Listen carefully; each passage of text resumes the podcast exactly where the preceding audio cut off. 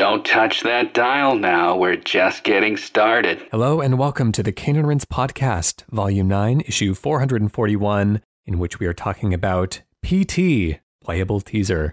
Joining me, Ryan Hamann, in issue 441 are Brian Edwards. Hello, hello. Jon Salmon. Hey there. And Leah Haydu. Forgive me, Lisa. There's a lot to talk about in this uh, relatively short game. It can probably be played in its entirety in what, 20, 30 minutes? Yeah, playthrough I watched this morning, I think was like 19 minutes, something like that. Okay. Yeah, it's it's like that if you know what you're doing. If you're fumbling around on your first time, it's probably more like an hour or so, but it's not mm-hmm. yeah, it's not long by any stretch of the imagination, no matter what you're doing. Anyways, PT is in a roundabout way the most recent entry in the Silent Hill series. So to kind of go through uh, some of the previous podcasts that we've recorded on this series, if you would like to be well read about the uh, chronology, although the chronology of Silent Hill, other than the just kind of um, the name being attached to the project, doesn't really play into the continuity of this game. So don't feel like you're going to be lost if you are not a Silent Hill aficionado. And in fact, it might actually benefit you if you are coming into this blind. Um, uh, but, anyways, we have recorded several podcasts about the Silent Hill series. Silent Hill 1, we recorded back on and Rinse 151. Silent Hill 2 in issue 155. Silent Hill 3 in 159. Silent Hill 4, The Room in 163. Silent Hill Origins in 167. Silent Hill Homecoming in 171. Silent Hill Shattered Memories in 175. And Silent Hill Downpour in 179. So it's uh it's been a long time since we've talked about Silent Hill, um, but we are back in the uh, back in the old town. Potentially, who knows? Uh, are we really? for the last few seconds, anyways. for the bit that's a cutscene. In issue 441 to talk about PT, which is the well, we'll get into uh, the how it relates to the uh, Silent Hill series, but essentially uh, this is a playable teaser for what was going to be the newest entry in the series, just called Silent Hills. Uh, so it narrowly sidesteps that thing that I can't stand, which uh, which is video games just releasing with the same name as a previous game, like God of War 2018 or Doom 2016, um, by uh, adding an S on to the end of it, uh, like an Alien sequel. So, um, as far as I'm concerned, that's that's a okay wanted to start off with uh, with a piece of correspondence from the forum. This comes from Ordinary Coal Scuttle, who says, "I bought a PS4 partly to play PT and in hopes of playing Silent Hills on it when it first came out." Sigh. One thing I'll say is that it really showcased the power of that console's wireless controller because within about 15 minutes of play, I was standing outside my bedroom playing anxiously from the safe distance of the banister. It finally captured what I love about Silent Hill that strange, creeping atmosphere, the Lynchian ability to take an ordinary location and imbue it with the most poignant sense of dread, and without any overwrought cult stuff or desperate invocations of Pyramid Head. In many ways, it feels to me like how the third season of Twin Peaks would feel a year or so later a return to a classic and distinctive series that understands that capturing the original spirit lies in taking risks, experimenting, and not basking in past glories. Um, anyway, so we want to give a spoiler spoiler warning for uh, PT. It's a short game. Um, so normally we would advise uh, with a short game like this, and especially one that is free, um, just go ahead and play it and then come back here and listen to the podcast. But um, easier said than done in this potential um, potentially here because uh, this is a game that you cannot acquire any longer under normal circumstances. Um, it is a game that was pulled from the PlayStation Store, uh, the only location where it was available. And so, if you want to play it these days, you have to get a little creative, either by if you still have it installed on your PlayStation 4 um, from the time that it, the brief window that it was available, then of course it still works on your PlayStation, and you can even carry it forward to your PlayStation 4 Pro or even potentially your PS5. The jury's still kind of out until we actually see it in progress, but there's at least some sort of kind of a uh, kind of a promising uh, idea that it may be uh, doable in the future. Um, but we'll see. we'll see in a month or two um, how uh, how possible that ends up being. Um, I, didn't know it was possible to carry it between different PlayStations. Like if you had an original Yep. PlayStation when it came out, which I guess everybody did, and then upgraded to a Pro, I didn't realize that you could actually get it onto your Pro. Yeah, if you don't sell off your original PlayStation before getting your Pro, then um, if you have both of them kind of active and on at the same time, then you can transfer uh, a lot of data um, from the uh, just via Wi-Fi transfer. So that's I think it was kind of built to transfer save data, but you can also transfer uh, game installs, including PT. So I have uh, PT on my PS4 Pro right now, and um, it's uh, it's one of those games. It's kind of like um, you know, there's this uh, kind of romantic notion of uh, vinyl records that you know because it is literally a needle kind of scraping across the record. That every time you listen to it, it is slowly destroying the um, the physical kind of representation of the music, and it's not going to be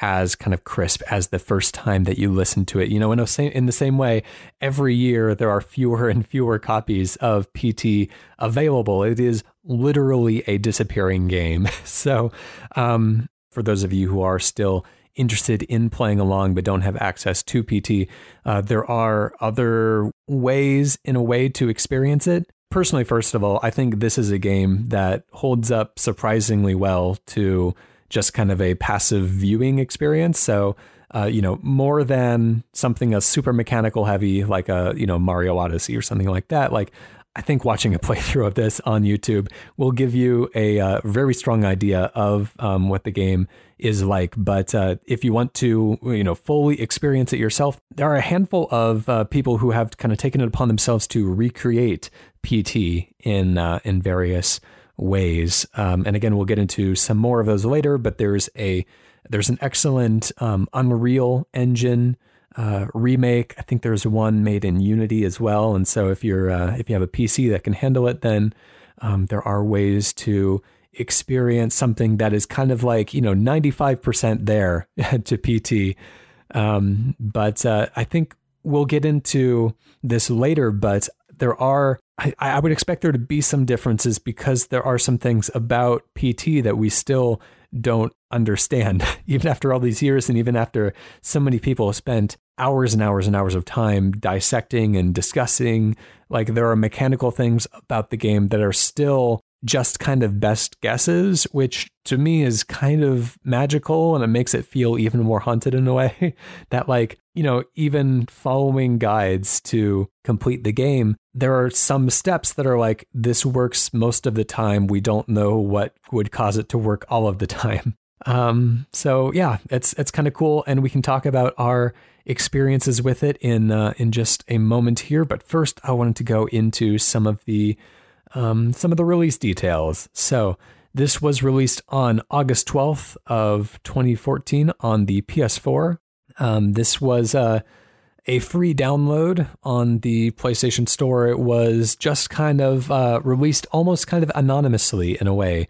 Uh, and in fact, it was uh, credited to a fake, I guess, fake development studio. Um, not a development studio that has under the same name done anything else. I'm just trying to be careful with my wording there because, of course, real people made this, and I assume it was a team of people who have worked together on other stuff under Kojima, but um, they just decided to take on a fake studio name uh, for the um, purpose of this production, which was 7780's studio, which some may speculate goes into uh, the solution of some of the later puzzles as far as like a numerology hint. But, anyways, we'll we'll get into some of the weird, ludicrous uh, stuff that people have uh, have speculated on to solve some of the game's more uh, complex puzzles later on. But, anyways, it was developed under kind of a pseudonym, published by Konami, um, directed by Hideo Kojima and Guillermo del Toro. Uh, as a teaser for a project that they would be working on with um, famed kind of Japanese horror uh, manga artist Junji Ito, the full kind of Silent Hills game that didn't end up coming to fruition, produced on the Fox engine, um, starring Norman Reedus uh, as um, as Kojima would later kind of follow up with with um, with Death Stranding. Uh, this game is, in a way, as much of a teaser for Death Stranding as it was for Silent Hills. Um, it turned out. Uh, and there are some interesting speculations on some behind the scenes details that we can uh, get into uh, just after going into our own histories here that um, that might kind of connect the two titles uh, even more kind of intrinsically and directly. So this game is going to be a little bit weird to talk about reviews and accolades and stuff like that um, because it has a uh, it has no consensus on Metacritic. It has zero reviews because you know, like you know, the, that other kind of position said, it's not a commercial game. It's not a game that people were expecting to review as a part of the kind of video game review system. There was no, you know, obviously PR codes or anything sent out. It was a kind of a stealth drop that um, wasn't even attached to the Silent Hill series franchise name until people beat the game and saw the teaser video at the end of it. That was the point at which it became kind of a surprise teaser for Silent Hill. So, yeah, zero critic reviews. Um, it has a user score of 8.7 on Metacritic based on 346 reviews and a user score of 9.4 on IMDb based on 1,158 reviews as of the time of recording.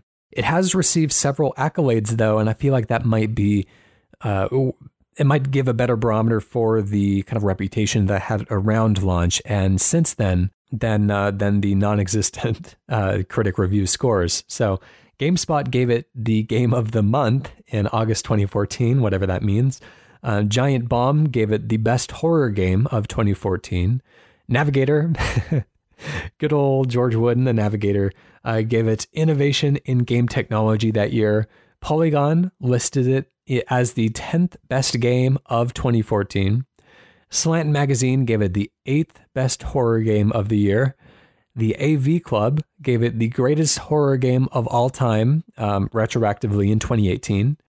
It is still kind of worth noting how um, how common it is to see PT among these kind of game of the generation conversations. You know, as people are publishing articles or just sharing their own lists. You know, PT is popping up not as frequently as maybe The Last of Us Part 2 or other games that are kind of the more kind of commercial, big budget, high marketing budget type of um, type of games, but like it is uh, cropping up more frequently than would be expected for a game that released for free, relatively anonymously, and um, some argue isn't even a full game. It's it's it's an interesting piece of video game history, and uh, especially interesting since it's one that people can't experience in earnest in the same way that we did at launch going forward. So, um, yeah, a bit of a weird one, but that makes it really exciting to talk about. So let's go into our histories. Um, I'm going to be pretty brief here in that uh, I downloaded this when it was getting really good word of mouth. I probably fiddled around with it a little bit around the time that it was new, but it was one that I just kind of kept on my hard drive and um, I just would revisit mostly to show other people um, because it is a really kind of effective tool and it's very accessible. I think a lot of the puzzles get pretty heady later on, but I think anyone can pick up the controller, walk through the hallway, and be scared. like, you know, you don't like the game is a pretty compelling experience even before you get to the point at which you have to start solving puzzles. So it was one that I would frequently show to people. Um, a criticism I would have is that uh, it doesn't have like a menu. I guess that's kind of interesting that it kind of just drops you into the game. Uh, but there's no way to reset your progress from within the software. You have to do that by going to the uh, PlayStation 4's kind of data management um, in the uh, system settings menu and delete the save data, which is always a terrifying experience because you don't want to delete the game. You just want to delete the save data. So that's one where, you know, I always have to check like eight times that I'm reading it correctly whenever I uh, have to uh, reset my data. But uh, yeah, have, have done that a few times. Um, so, anyways, uh, yeah, kind of played it through a few times over the years. Um, Leah, how about you? So I did not have a PS4 yet when this game came out. So I don't own PT, and I never have. Um, I have played it through. Well, sorry, we're gonna have to kick you off the podcast. man. then thanks for dropping by. Uh, Okay, sorry. No, I. Yeah, I'll pack up my stuff as well while we're at it. Yeah, me too. Sorry, No, Ryan, oh, it's just you now. Enjoy. This solo solo act today. Um, no, so I um, but I have played PT through uh, a couple of times on other people's PS4s. Uh, in fact, there is uh, actually video evidence of me playing through the entirety of PT, uh, still on YouTube somewhere, um, from when I was uh, doing. Um, previous podcast uh, some other castle with uh, with elaine and um, yeah, so we we played through that, and at the time that that um, that I played through that the first time, I had already seen a little bit of the game, and I I had already uh, kind of poked at it a little bit when when uh, I played it and recorded the video for it. We were uh, kind of following a walkthrough, or at least we started to follow a walkthrough when things start to get really obscure towards the end. So I yeah I have I have played it completely um end to end and uh have also yeah just uh it it's i am a, a silent hill fan anyway. Um i've played through all of the games uh up to this point that have been released. And uh if it had uh if silent hills had come to fruition i would have been all over it. So we will get into some of the reasons why i uh was so fascinated why a lot of people were so fascinated with this game so I won't I won't go too far into that now. But uh, I like horror games. I like uh, I like Silent Hill in particular. So this was kind of a natural fit for me. I'm sad that I don't have access to the original anymore, um, but I have watched a number of videos uh, in the interim of various people playing and uh, and having their own experiences with it. So uh, yeah, that's that's where I am. Right, how about Brian? Yeah, so uh, much like Leah, I did not um, ever own, currently don't own PT on my either PlayStation 4 or PlayStation 4 Pro. Um, I was really lucky uh, in the fact that um, I, I kind of got to the PlayStation 4 a little bit late. I didn't have one when it came out, much like Leah, and a friend of mine did have one. And it, there was one night where uh, uh, the the four of us him and his wife and myself and, and my wife were, were all together having dinner. And he said hey do you want to try this out? And i said sure yeah i've heard a lot about it. And he said he couldn't get past like the first five ten minutes because it scared scared him like really bad. So we shut the lights off and we kind of played it as a communal experience. So it was the like i i had the controller for i'd say like 75% of it. There were a couple times where I, I had to pass it off, uh, particularly during the section where you have to find the photo bits. We didn't really know what to do. Uh, but yeah, I would say over the course of about an hour and a half to two hours, we we played through and ended up completing it with um, a guide to help us with the very last section of it. And uh, I remember it as one of those wonderful experiences, kind of like you see like a horror movie with the right group of people. Like everybody was kind of jump scaring at the same time, and and it kind of getting the creepy vibes. And we were all kind of coming up independently with our theories about what was going on and sharing them back and forth. And um, so yeah, so that was the the first time that I played through PT about a month after that, I asked uh, my friend if I could come over and, and play through it again. And this time I, I kind of went through it more like just kind of less about experiencing the first time, but just trying to like kind of absorb every detail I could about it because I found the whole the whole thing just fascinating. Um, I don't think at that point yet we had known that Silent Hills would can was canceled and it was taken off already. I think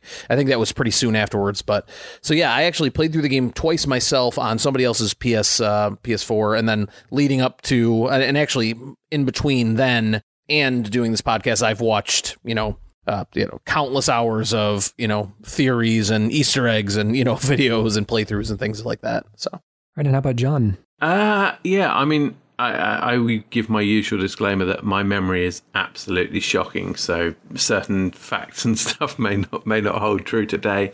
Uh, but I, I kind of remember this being like a Gamescom announcement. I'm looking at the dates at the moment, and it seems like it was it was technically released within 24 hours of Gamescom starting in that year. I, I sort of remember it being one of those things where they showed a teaser trailer or something beforehand, and it had the thing at the end like you can go and download and play this now, and then by you know six hours later, the internet was full of um, you know people breaking the story that oh my god, this thing that looked super innocuous is actually a, a trailer for the new Silent Hill game that hasn't technically, I guess, been announced at that point. And I like Brian and Leah did not have a PS4 at that point, or uh, was was still kind of on the way to getting one. But um, I just started uh, just started working with Tony maybe a month beforehand. I remember him saying, "Oh, you need to you need to come over and we should we should play this one evening." And it, this was probably like I don't know, maybe a week or so after it came out, maybe later. Dates are kind of foggy on it, but it was super recent. But I'm pretty sure at that point everybody knew that it was, you know, knew the sort of the secrets behind it, knew that it was a Silent Hill trailer. So we kind of sat down and played it, and I think it from trying to play it again recently the idea of playing it sort of co-op with somebody else and you know having some drinks and stuff really kind of takes a lot of the tension out of it really takes some of the I don't want to turn around because I don't want to see what might be standing right behind me. When when there's two of you together you just kind of laugh about it and sort of shrug all the all the potentially scary stuff off. So I remember playing it and thinking you know, this is this thing that everybody is saying is super, super terrifying and it's like one of the most scary things in, that they've ever played, and not really getting that experience out of it, unfortunately. So that was more than six years ago now, I guess. And I've tried really, really hard to to get a replay of it for the podcast. I mean, it's it's easy enough to just watch walkthroughs and things, and I have I have watched a few videos. But I downloaded, I think it was the Unreal Engine remake of this a little while back. I'm uh, like the dates on it show the end of 2019. I think it might have been just after it was like fully released in in a completely finalized form, or just before it was a completely finalized thing. And I've tried really, really hard to get through that, and I just can't do it. There, it's either a problem with me a problem with my computer not being so great, but for some reason or another, I always got up to the point where it either wouldn't register some of the like the button clicks or the when you're trying to focus in on something, just physically wouldn't do it, or it would like crash after you know the first seven run throughs the whole way, and you'd reboot it up and it would be starting over at the beginning. And there were lots of other weird little problems. Like I'd start it up, and you could hear the sound, but you couldn't see any visuals, or you could hear the sound, but it would it would sound like it was really sped up or distorted. And it got to the point where I tried it enough times, and it kept crashing or kept wouldn't registering, and I, I gave up in the end and finished it off with a walkthrough, which is it's, it's slightly disappointing because I wanted to see how the the PC version that doesn't have any vibration or may or may not have a microphone depending on your computer setup, like how that tackles the the aspects in the final puzzle that require you to kind of wait until your controller vibrates or to speak into the controller speaker, but I guess I don't know. Uh, let's get into the actual experience of playing the game itself about an hour into the podcast. let's go through the story first. The game is a fairly simple mechanical experience, and we'll loop back to that, uh, so to speak. Excuse me. I, uh, we should really we should really kind of keep track of take, any take inadvertent mechanical time. puns. Yeah, uh, but. Uh, uh, but let's get into some, some some of the kind of surrounding details. So this game, kind of in its entirety, almost, except for the ending cutscene, takes place within a hallway in a way. Um, hallway that connects uh, seemingly uh, impossible spaces. Um, you know, you walk out of a room, uh, kind of a concrete room that you begin in.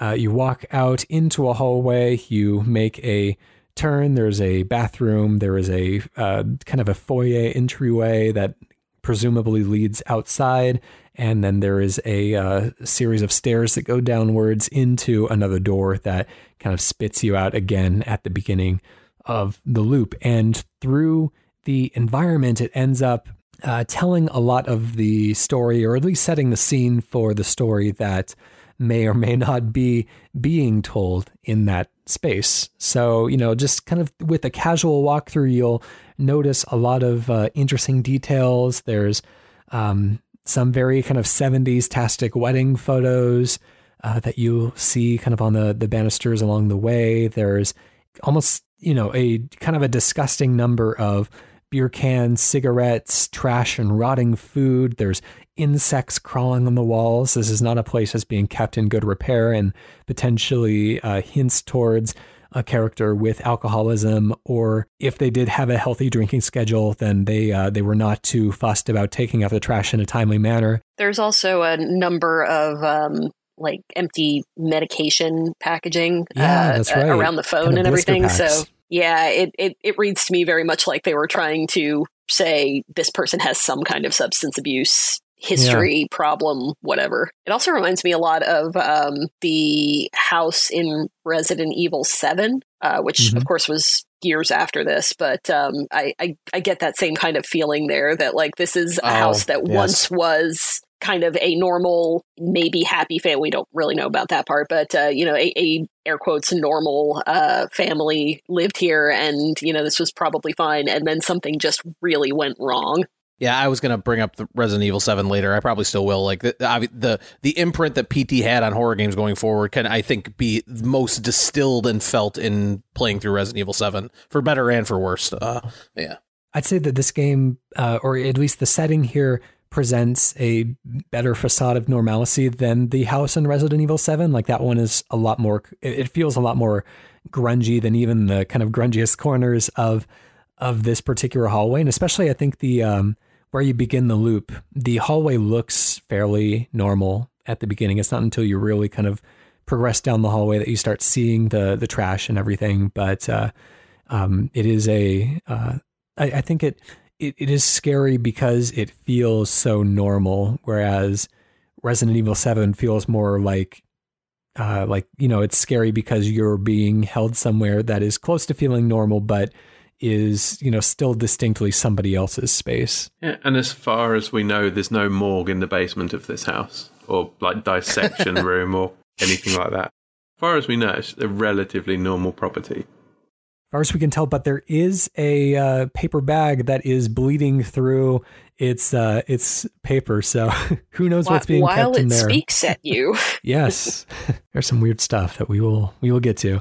Um, a few more kind of environmental details. There's a bathtub that alternates between full and empty at various points through the adventure. There is at one point a bleeding refrigerator hanging from the uh, the ceiling of the entryway, being chained shut, um, with something moving around inside. Um, there is a hole in the wall above the bathtub, which could be read as like an environmental kind of or like a just a piece of the house that's being kind of um, you know not kept up uh, maybe a place where a picture used to be hanging. And in fact that is the solution to one of the puzzles. Um, uh, you have to wait for a picture to kind of fall off the wall and then use that as a people or you know as is um, as i alluded to there it, it could be read especially looking into the bathroom as a uh, kind of voyeuristic peephole. And you do have to use it as such a couple of times. Um, there is some writing on the walls. Forgive me, Lisa. There's a monster inside of me. You'll find um, written at uh, at various points in the game. There's a uh, kind of photo fragment puzzle um, that uh, eventually kind of puts together a message that says, "My voice, can you hear it? This sign, can you read it? I'll wait forever if you'll just if you'll just come to me."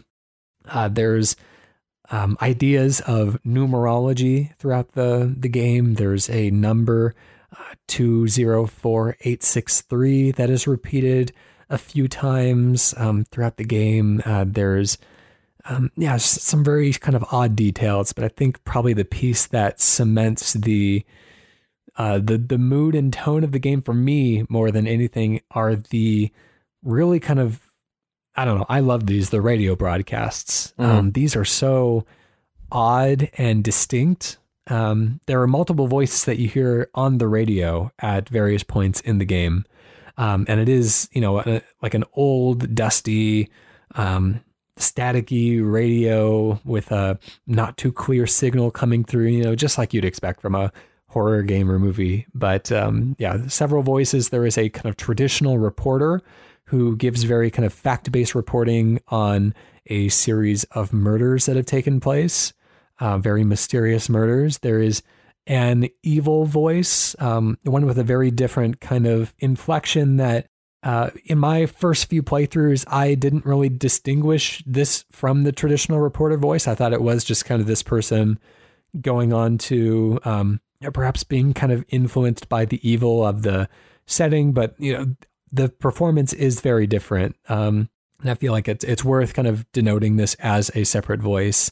Uh, this is the voice that tells you to look behind you. Um, the voice that is uh, seemingly giving commands during a bathroom murder scene. Um, this is the voice that um, first introduces the 204863 number.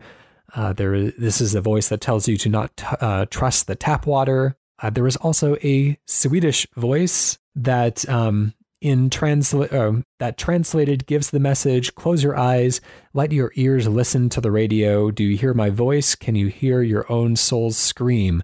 Let us choose my voice that tells the future or your tortured inaudible. Well what do you choose? You can choose your life your future wise as you are. You might already have discovered it. Yes the radio drama from 75 years ago was true. They are here on our earth and they monitor and see all. Don't trust anyone. Don't trust the police. They are already controlled by them. That's the way it has been for 75 years now. Only our best will prevail. You have a right, a right to become one of us. So, welcome to our world. Very soon the gates to a new dimension will open 204 863 204 863. Um, and again, the uh, broadcast from 75 years ago referring to the War of the, War of the Worlds uh, broadcast. And uh, separately, there is a another voice that people have attributed to to the in-universe character of well, we'll call them Jareth, and we'll get back to why we do later on. But this character is, for all intents and purposes, unnamed.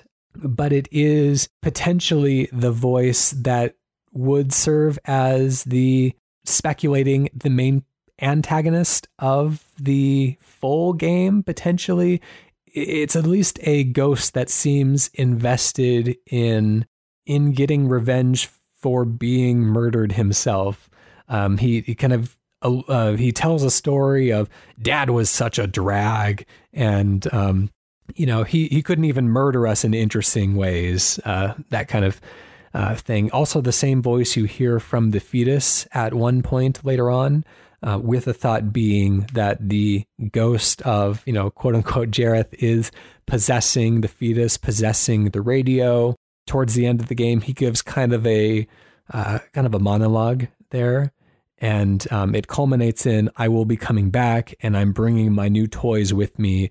At which point, the kind of radio distortion and the static kind of fades and it sounds more like he's standing in the room with you, which is creepy and cool. Great little scare at the end. And that's what kind of leads me to believe that he would be the one who's kind of playing a bigger part in the full Silent Hills game.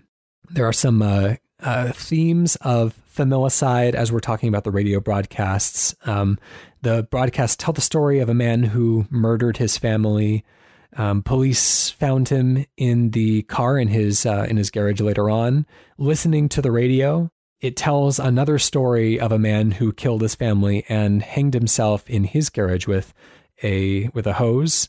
Another voice says that this is an umbilical cord at one point. So he this man apparently wasn't the same as the first man because they had very different fates.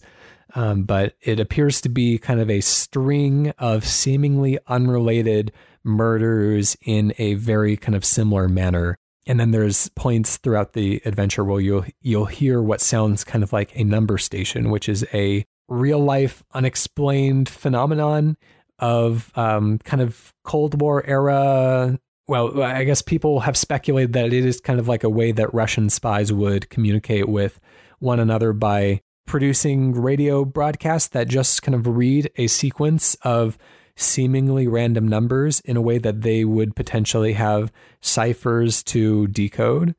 Um, and so you'll uh, you'll hear that um, throughout the throughout the game as well. And then some references back to it. The radio broadcast said that uh, several days before the murders, neighbors say they heard the father repeating a sequence of numbers in a loud voice.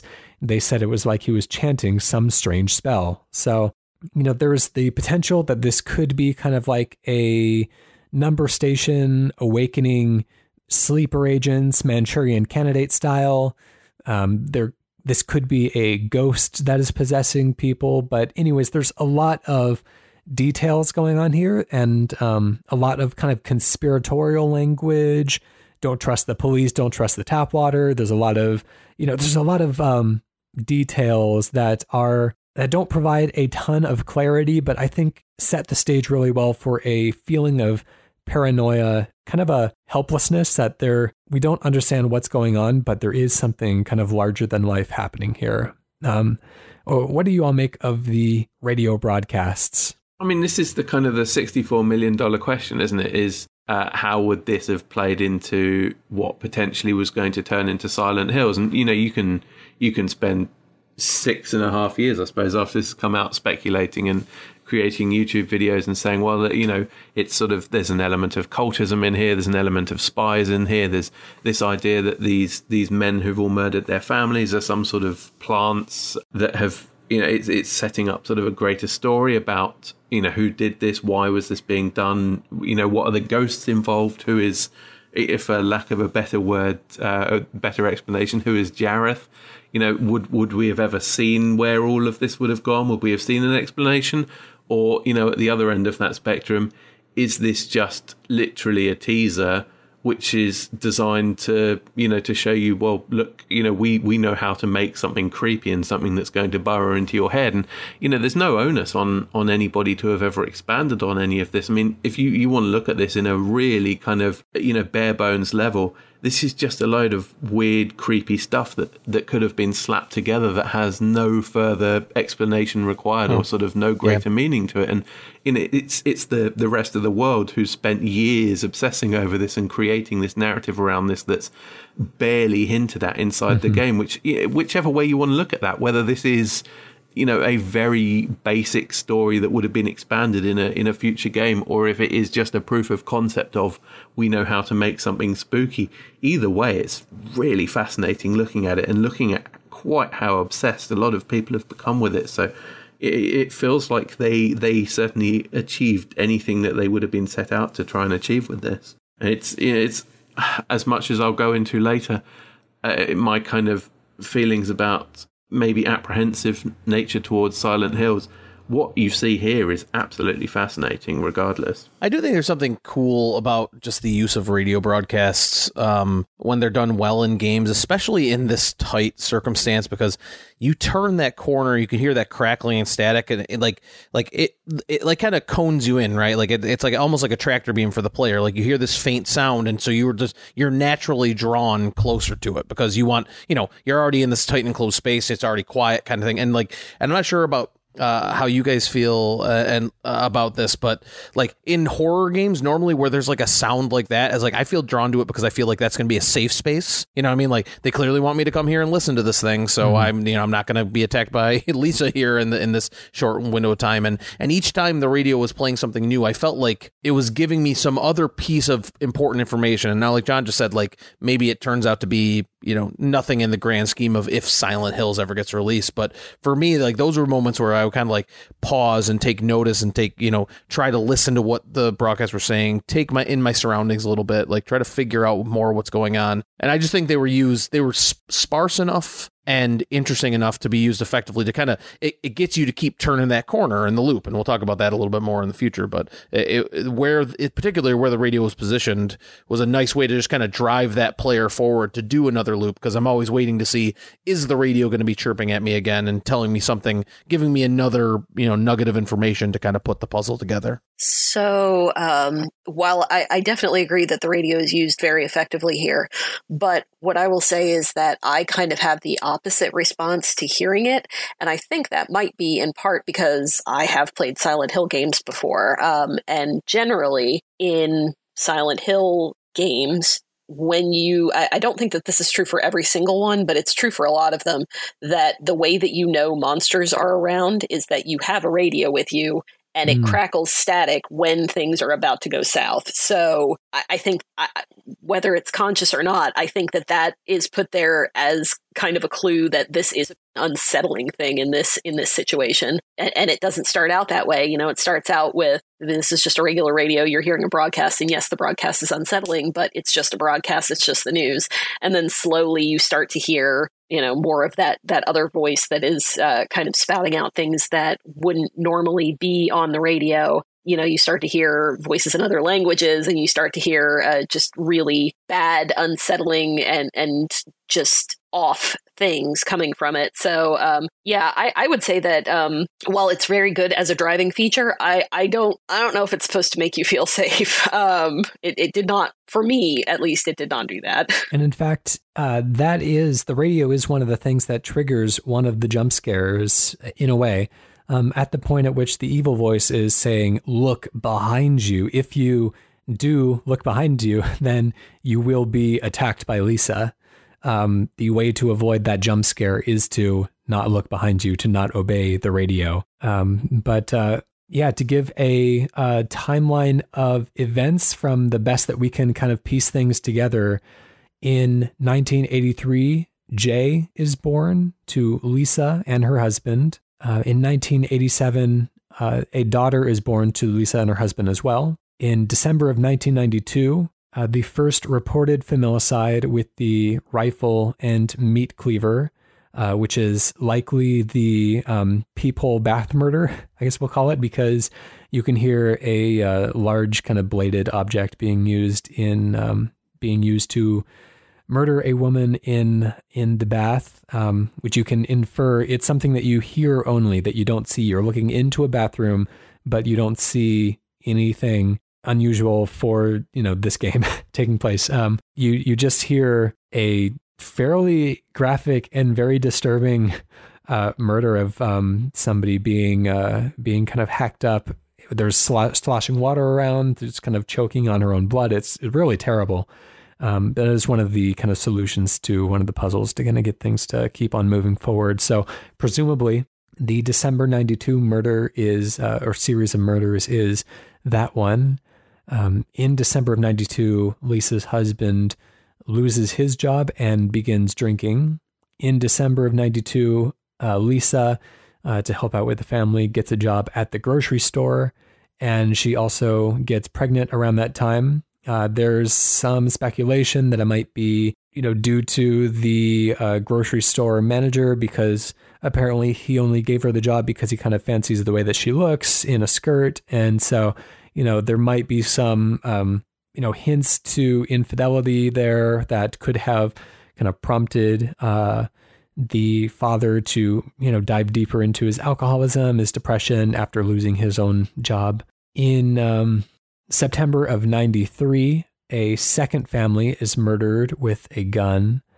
Uh, another kind of father familicide murder. In October 29th of 93, Lisa's husband is heard by neighbors chanting uh, 204863 in a loud voice. He purchases the rifle on October 29th. On October 31st, Halloween of 93, Lisa's husband murders his family with the rifle uh, he shoots Lisa while she's cleaning up. Uh, the son comes in to check and see what's going on and is shot. The daughter hides in the bathroom, and the daughter, the father lures her out uh, by saying it's just a game and shoots her when she comes out. So really grim stuff. He's later found by the police in the um, in his car listening to the radio. And on October 31st of 2013, uh, is the date that PT, the events of PT occur, although there there might be some hints as to the hallway potentially jumping around in time a little bit, but uh, for all intents and purposes, uh, the events of the main character kind of going back to what is either his home or representation of a home, or you know, there's really we don't know how the main character relates to any of the events if he does at all um, the Norman Reedus character. But um, anyways, that is a rough timeline of events. Uh, really grim, really kind of horrific events taking place, but um, really kind of effective, setting the stage for a horror experience, something that feels profoundly creepy and unnerving and paranoid um, throughout. Yeah, the with regards to the uh, the hallway kind of time traveling, uh, it it would have to to some extent because the radio broadcasts are being presented as though they're current, but mm. the actual events that it's that it's talking about happened 20 years ago. So, I mean, it, it could just be, it could just be that the radio itself is haunted or possessed or whatever, or that it's, you know, just part of the, the atmosphere that, that whatever force it is that is in this house has taken it over. But yeah, it, it, it almost looks like, I mean, it, I guess it's possible that the entire hallway has kind of just not been touched since, but with all of the pictures that have, um, that have basically not been moved. I mean, they all look pretty much the same. Mhm. It, it just I don't know. I, I I think I kind of took it as that the hallway was somehow locked in the in the time period immediately after the murders. So there's no way that banana's 20 years old. It hasn't been sitting there for that long. But at the same time, there's like a lot of insects and stuff around, and you know, like some of the walls are definitely falling apart, and uh, things are being uh, things are kind of in disrepair. So it feels like there is some time being applied to at least some of it. I don't know. Yeah, kind of like it seems to like switch though, right? Like like the insects appear like with certain cues and th- certain like as certain memories or flashes of information kind of come through. So it could, I I definitely think that there's there's some time wonkiness happening, trademark time wonkiness. Um, but uh, but yeah, who, uh, as to like when is this hallway and house or you know presumed house scenario in one spot or kind of in flux or is it kind of you know kind of smushed together in the whole every timeline kind of on top of itself um it's definitely up for for some debate but um i will say that that bathroom looks like it's spent about 20 years not having anything done to it. So i could believe that certain areas of the house have been there for quite some time. And uh, we can see this is kind of an unimportant detail, but the clock, uh, the digital clock in the hallway is stuck at 2359 for the majority of the game. Uh, one of the puzzles is to wait until it clicks over to 0000, you know, midnight. Uh, so, in that sense, at least a minute passes honestly throughout the game. Um, but then when you reset the loop um, by going through the uh, through the doorway at the end of the hallway, it does reset back to 2359. So there is some weird stuff going on there. Let's talk about Lisa. Lisa is the most memorable character of the game, I would say. She is a looming presence over this entire uh, over this entire experience. Um, she is the ghost that you encounter at several points throughout the game. Again, going back to the uh, the work done by the Great Debate, uh, Voidberger and Bob Servo, YouTubers uh, on their own getting together to speculate more about the Silent Hill series. Um, her design was inspired by traditional Yurei or Yurei ghost design from Japan, uh, which is the you'll be familiar with kind of the long black hair, white dress, white skin, dangling hands, um, based on how ghosts were kind of codified in kabuki theater. Um, you'll recognize that from the uh, from the Ring and other you know kind of modern things that uh, kind of crossover Japanese horror hits. Uh, it's kind of a very familiar, very familiar trope in a way. Uh, she doesn't fit it kind of one for one. She doesn't have the long hair. Her hair is kind of shorter. Uh, but um, but then there's um, other aspects of um, other types of Japanese ghosts. There's the ubume, I'm going to say, uh, a Japanese ghost of a woman who died in childbirth, um, depicted soaked in blood from the waist down. Um, so yeah, there's some. Apparently, seems like uh, Kojima's kind of drawing upon you know, references to ghosts that uh, kind of go back in Japanese culture for a long, long time, kind of drawing upon that kind of collective unconscious idea of what a ghost looks like in his culture, but making some kind of very unique and uh, modern updates to to her design. She is a very strange design to look at. She's missing one of her eyes. She's uh, she has extraordinarily long legs for some reason. Um, she's very tall and uh, has a very uh, very strange gait when she's walking around. Um, eh, almost a kind of like a video glitch type of uh, type of look. But uh, what do we all make of Lisa? Well, she does look good in a skirt. you you really see what uh, her boss was seeing in her, right? Absolutely. Yeah, I think that was the most honestly and legitimately scared I've been by like, you know, visual specter language in a game in quite some time. Um uh, like that first time I saw her, I was just you round that one corner and she's just kind of down the hallway and not having played the game before, I just kind of approach her to see if I can interact with her. And that way she just instantly, almost like teleportishly gets right in the character's face and you get that real look at just how like everything about her is just wrong right? And it just like like everything feels just hmm. like distorted and chaotically ugly in this way that just like e- hmm. everything uh, just her presence near you is just something that to me just like made every like every one of those goosebump triggers just kind of hitting at once So I mean, so incredibly well designed as for, by you know as far as I'm concerned, and uh, and what you said about her gait, like you said, like it's almost like almost like she's glitching through her like existence, you know, and um, yeah, incredibly effective for me. Yeah. Yeah, I mean, as we said before, it's a relatively short game, and although Lisa pops up a number of times in you know sort of very uh, uh, gratuitous style jump scares appearing right in front of your face, and at one point I think it's you know you have to have it um, happen during the storyline that she sort of picks you up, and I, I'm assuming that the um, the implication is that she sort of chokes your character out and you die and restart the loop in that um, that aspect. But you get like a really nice look at her uh, gouged out eye and horrible yellow sort of decaying looking teeth and stuff.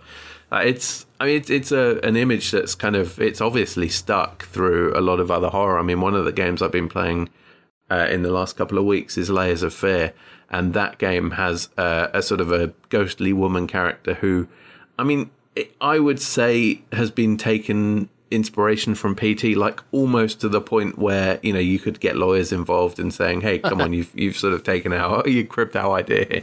And there's there's a lot of points in that game and in other other Bloober Team games that you can tell that they are incredibly obviously influenced by by PT in a lot of ways. But I think the yeah the sort of the Lisa ghost appearing again in Layers of Fear is just it's hard to call it like a tribute rather than just you know an, a sort of a ripping off but the um it, it just shows the the influence that this has had and i think um the points where you kind of she's there but she's kind of not not sort of really active i think there's one bit where you come around and she's standing outside the window peering in at you and another point where she's up on the balcony above you if you turn around and look at her it's just her presence is really unnerving there's um I, am a real kind of wimp when it comes to uh, horror games, unfortunately. And as much as I love the kind of horror aesthetic, like I I'm terrible at actually playing them.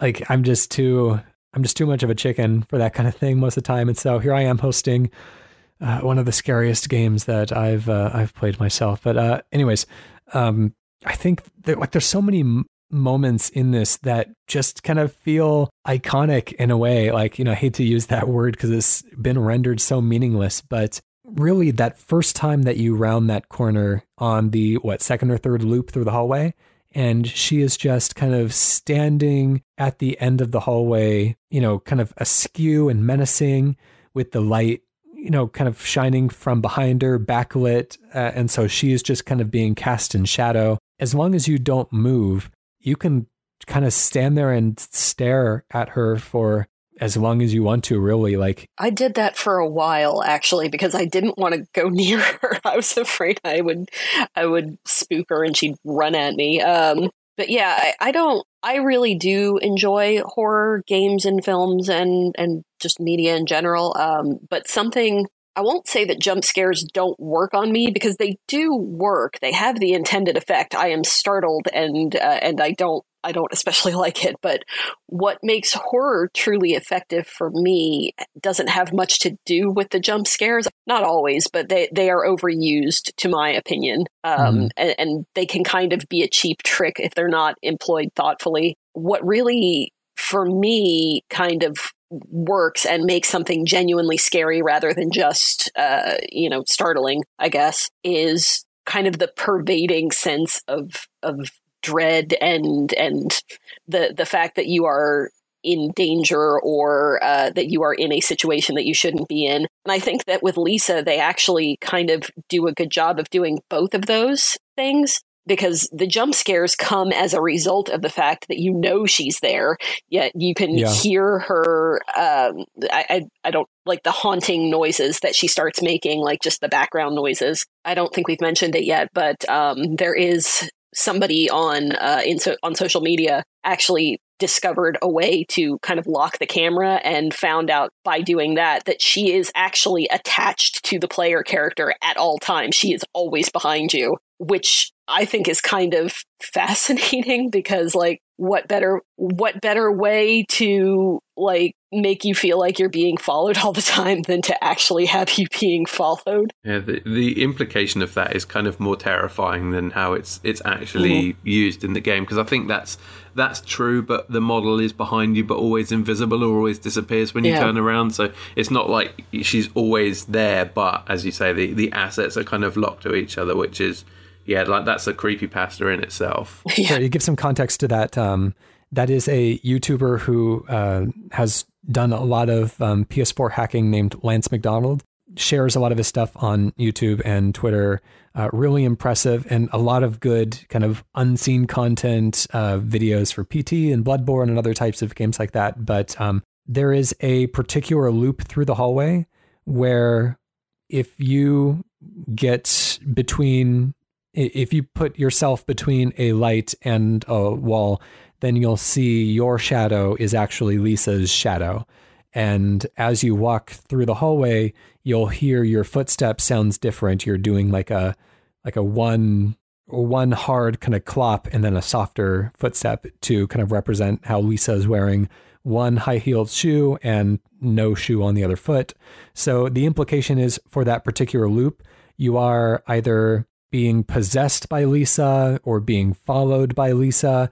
And so, for that loop in particular, the character model of Lisa is being suspended behind the viewpoint of the character mm-hmm. uh, so that it would catch the light, cast the shadows. So, I think it's more of a kind of a technical trick for one particular loop to get like the particular special effects that they were going for. But like, it is incredibly effective. It, I don't think it is throughout the entire game. I think it is just for that one portion, just to kind of clarify even if it is only for the one loop, I I feel like it really like it's subtle. Like you you don't yeah, they're not totally. saying, "Hey, she is definitely behind you." You know, you it's you're if it's things that are supposed to be one way are just the tiniest bit off like your footsteps not sounding right or or you know your shadow not yeah. being exactly correct. It, it, it's something that i mean if you sat down and thought about it yeah and then yes of course you can see that you know it, it matches up to these things. But if you're in that situation and you are already unnerved and you are already trying to get through this as quickly as you can to get yourself out the other side then you're probably not going to think that. You're just going to know in your head that something is wrong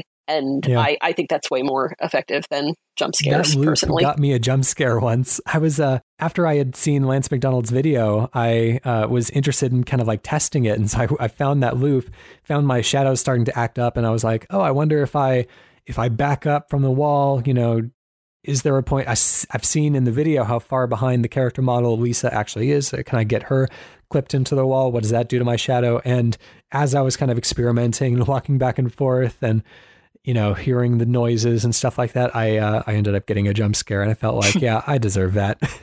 I knew she was right behind me. I was tempting fate. Anyways, but yeah, just uh, kind of go back to that original point, just like the the point at which you first see her standing at the end of the hallway, so iconic. Like seeing her at the top of the stairway on that second story, looking down at you from above, is like absolutely terrifying. Like the fact that like it is a place that in that particular in that particular loop something does fall and kind of alerts you that something weird is going on above but it falls from the opposite direction. So there's nothing that directly calls your attention to where she is standing.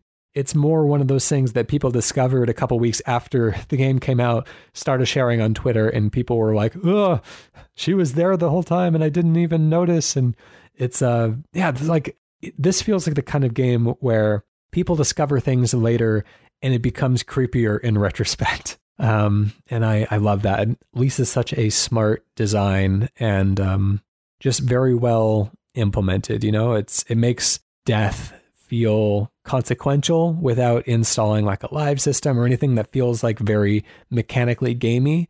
Mechanically it actually helps you out because that like the uh, the paper bag doesn't start talking to you until Lisa kills you once, and there's a few things that don't happen until you are killed, and so it is necessary. But uh, just the the jump scare is so visceral, and it affects everyone who's played it that I've seen so much that like it does feel like a real consequence for for poking around too much, and um, it's it's effective. Uh, I love it.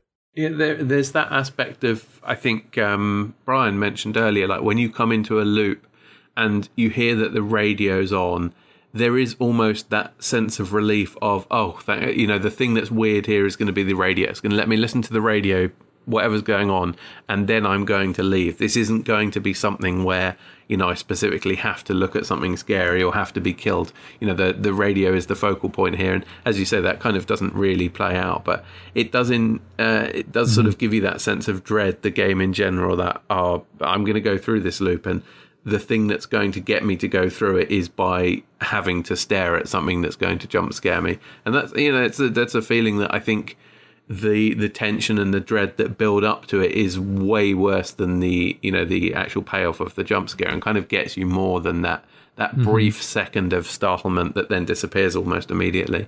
Another couple of characters in this game. There is the fetus, who um, you find in a bathroom sink. The bathroom is closed off for the first couple of loops, um, and the bathroom is pretty horrible. I would say it's a it's a grungy, gross bathroom if if you've ever seen one, and uh, it's the room where you first pick up the flashlight, and so the bathroom is entirely dark. Um, kind of up until that point, the hallway is relatively well lit, other than the point at which the lights go out when you approach Lisa for the first time. But you know the hallway isn't. It doesn't feel as immediately threatening when you first kind of begin your adventure in a way.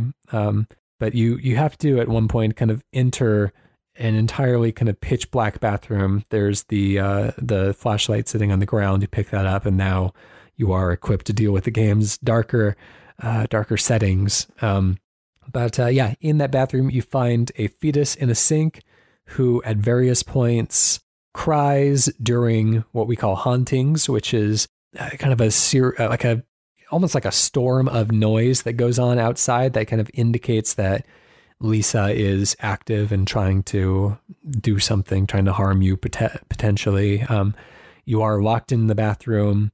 Uh, there's uh, the first haunting you experience is the sound of kind of pounding on the bathroom door to get in, the uh, jiggling of the handle to try to get in, where you are being kept with the fetus. The fetus starts crying, um, and it's a it's a strange fetus as well. It's it's a real Eraserhead situation. Um, it's not a not it doesn't look like a normal human fetus, or if it does, it would be one that's extremely early in its developmental process, at which point it wouldn't be as large as it is. So it's yeah, it's it's an unusual shape. It begins talking at one point later on in the game, um, either of its own accord or uh, possessed by uh, the ghost of Jarith. Um, it's a it's a weird one. Uh, what do we make of the fetus?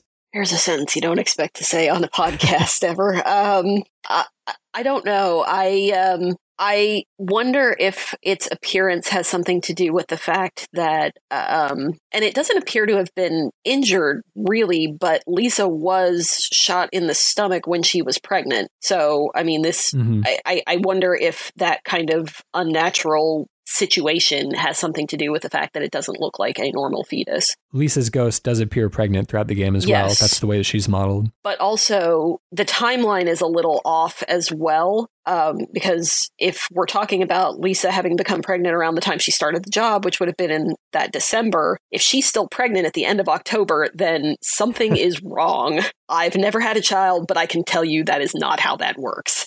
So I don't know. I, I, there's there's a couple of things that don't line up about about this fetus. So I, I wonder if maybe the fact that it doesn't look quite right has is is kind of a reflection of that. I'll just say uh, to that point, uh, one of the kind of smaller points that the Great Debate um, team made was that in Japan they measure pregnancy uh, as a 10 month window instead of a 9 month window because they start tracking from the woman's last period instead of like the date of conception. So potentially it might still work out, but she would have been like kind of, you know, ready to burst at that point. Even yeah. so, even under the kind of Japanese uh, way of counting. Uh, and then the final character that you meet is the paper bag, uh, which is a, um, you start off in a concrete room. The first thing you see are uh, two cockroaches having sex. That's a strange way to begin any game. But uh, yeah, you wake up in this concrete room. It's not really one that you revisit unless you are killed. yeah, in the beginning of the game, you see a paper bag in the corner on a table that is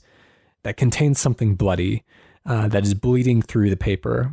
And um, after being killed by Lisa for the first time, the paper bag will start to talk to you, which is another strange experience. Um, it never is revealed what is in the paper bag. Um, there are some people that speculate that the fetus is in there. There are some people that speculate that when you're killed by Lisa, you hear like an unzipping of a zipper and kind of like a meaty, you know, being stabbed kind of sound. So, you know, if if that's going on, there's people that speculate that maybe it's like a like one of you know the main character's organs or maybe even his penis potentially if there's this kind of you know sexual component to Lisa's story and the murder of the family and all of that. So there's there's a lot of speculation out there for what could be in this paper bag, but for all intents and purposes, it is a talking bag. Yeah, I'm still focusing on the maybe his penis potentially. That's where my brain started shutting off during that conversation.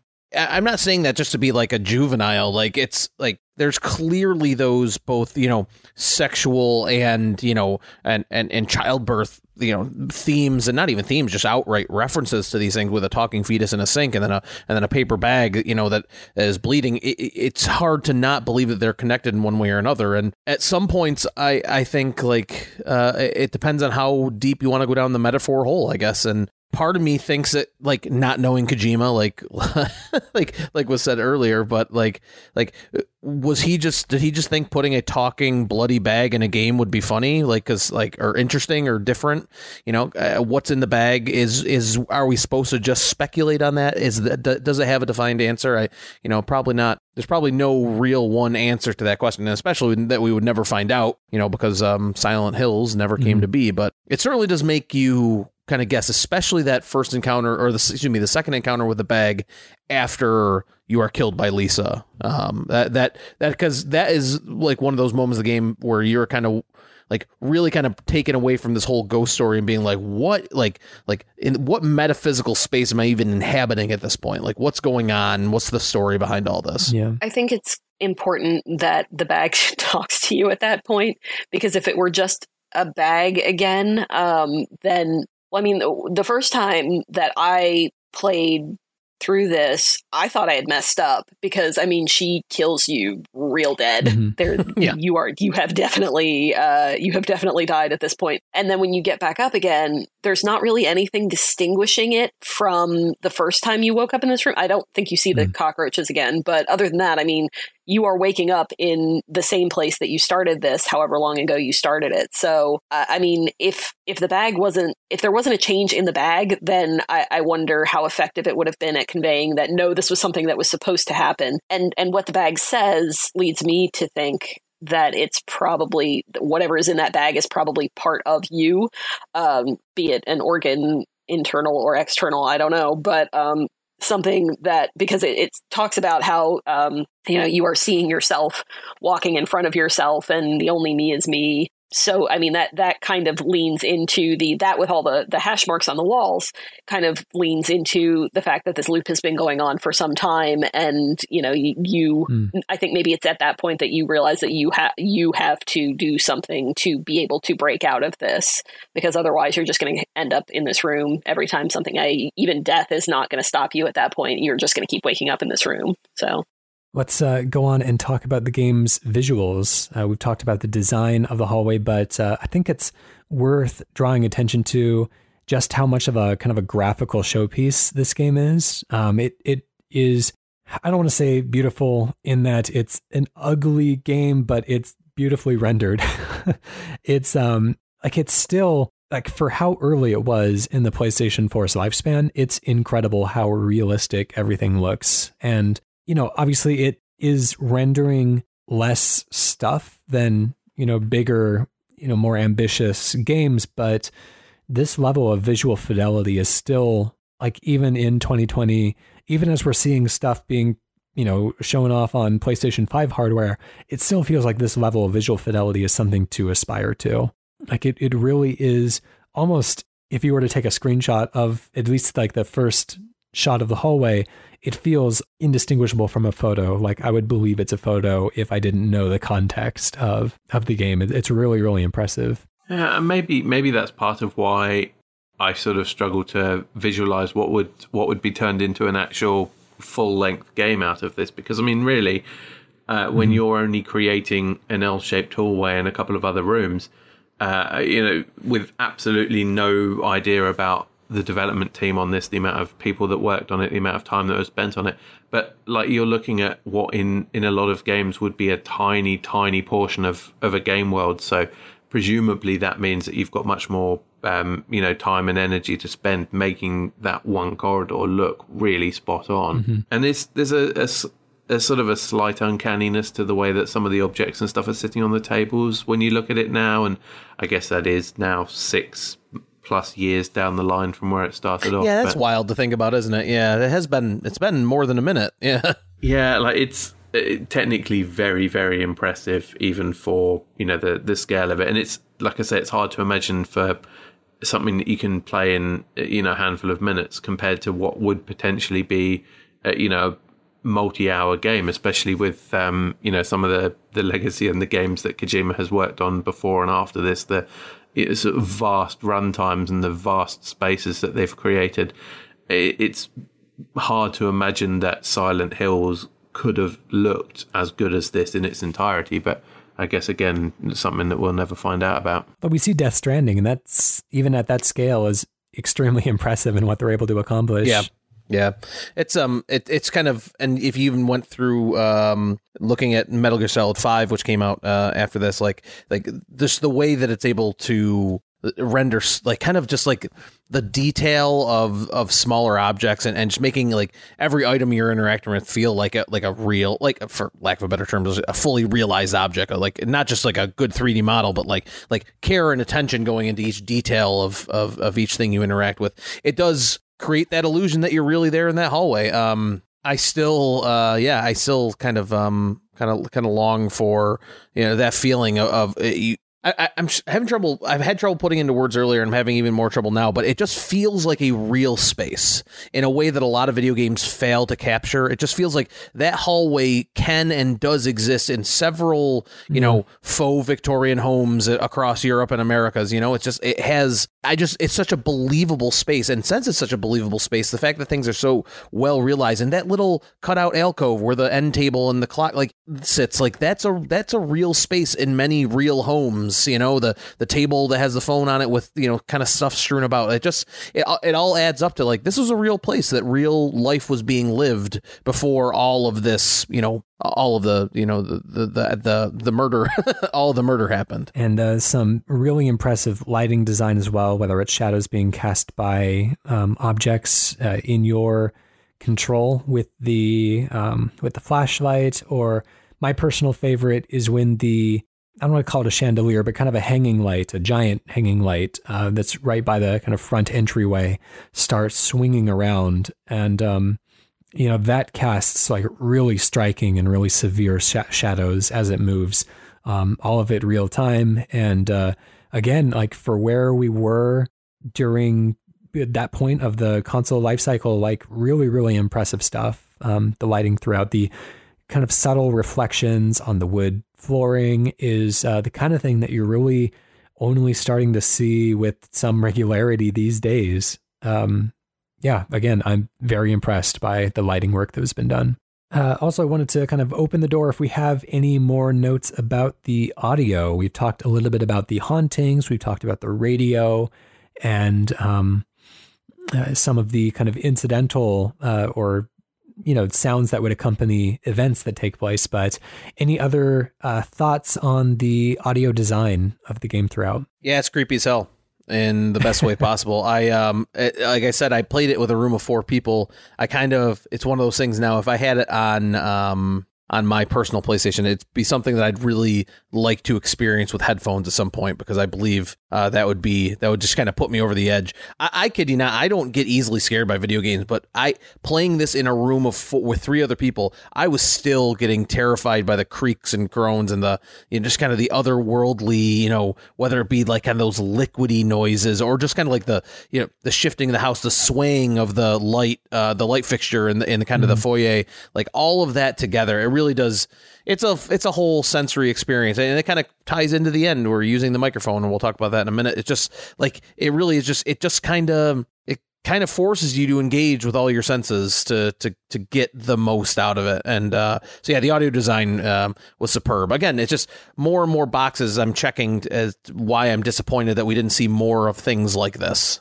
Simply Wonderful from the forum says visually it's dripping, at times literally, with fear inducing aesthetic you'd find in any set of horror. But for me, the best thing about PT is what it does with its sound design. I've never been so afraid of silence. And the moment I'm hit with something like a phone ringing, I immediately know I'm about to have an unpleasant experience. the odd snippet of distorted information you receive about the tragic events that may or may not have happened in the house begin to lay down some stepping stones of what the experience was leading up to. I, would say I, I, agree with that. I think this game does make exceptional use of its silence as well. yeah, the uh, the um, descriptor dripping with fear-inducing aesthetic is very very good. Let's get into the actual gameplay. Um, I have kind of listed out like a complete list of everything you do in the game with each loop. I'm not going to go through all of that because there's a lot there.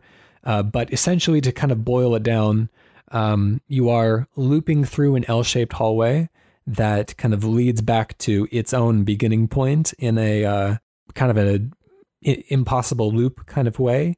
Um, you'll notice it is always descending. You always descend stairs at the end of each loop. And um, so you are always going downwards in a way that feels very kind of true to the Silent Hill type of uh, ethos. Um, but uh, as you progress through the loops, as you are kind of continuing to go through these loops, event- uh, some things will change along the way. Um, uh, they'll start off in very subtle ways. Doors will be locked that weren't locked before. Other doors will open that allow you access to the bathroom, or environmental details will shift. Um, and eventually, you have to start kind of solving some light puzzles uh, there's a point at which you have to uh, zoom into a photograph that has a message that says gouge out her eye and has a big blue X underneath it. And so you just have to zoom in, press the cross button on the controller, and the eye will be gouged out of the photo, uh, allowing you to progress. There's a point at which you need to transfer a message across two walls. It's weirder than it sounds. It's a essentially it uh, you are kind of walking back and forth between these spaces and moving one letter of a message with you at a time. Uh, it's something that's done automatically as long as you are kind of focusing on each spot. And occasionally you'll have to focus on some environmental details. Um, eventually, it does become more abstract as you go. I think most notably, there's a point at which the hallway becomes kind of drenched in red light and everything becomes very blurry. You move at significantly faster pace than you normally do, but the blur makes it feel like you're maybe on some sort of a drug trip or something like that. Like it's it feels more like altered perception than your character actually moving faster. Um, at that point, the uh, kind of structure of the hallway changes. You are not going on the regular L. You are rounding the corner to like a mirror version of the hallway that you were just in and that kind of loops uh, or kind of continues snaking until you find a um, until you find a hole in the wall that allows you to kind of progress through the through the uh, to the next loop. Um, but anyways, it does become more and more abstract as it goes, and sometimes kind of resets to normalcy in, in ways that feel very unsettling. Um, and then you know there is a kind of more substantial puzzle at the end that involves performing some very specific actions to trigger baby laughs. But uh, let's let's separate out that kind of funnel puzzle towards the end. Um, is is there anything that you want to note about things that you found interesting about the um, the first, you know, uh, 12, uh, 11, 12 loops through the hallway, or kind of your experience with um, going through those early hallway loops? It's very good at making you do things that you don't want to do. Like, Hmm. Because in in many cases doing the things you don't want or looking at the things that are supposed to be scary is how you have to go in order to progress like you have to look into the crack in that bathroom Hmm. for her to slam shut the door uh, you you have Yeah. to walk towards very early on lisa in the hallway or or you just don't progress so uh, yeah no I, I I just i just found that very effective uh, at at ratcheting up the tension Yeah, and at the same time, there's some bits that uh, almost seem arbitrary, like the the bit where you mentioned that the message transfers between the two hallways or between the two areas. Um, I think it would be entirely possible to not really know what you were doing and just be wandering around in the hall waiting for something to happen, and you just sort of trigger that just by accident almost.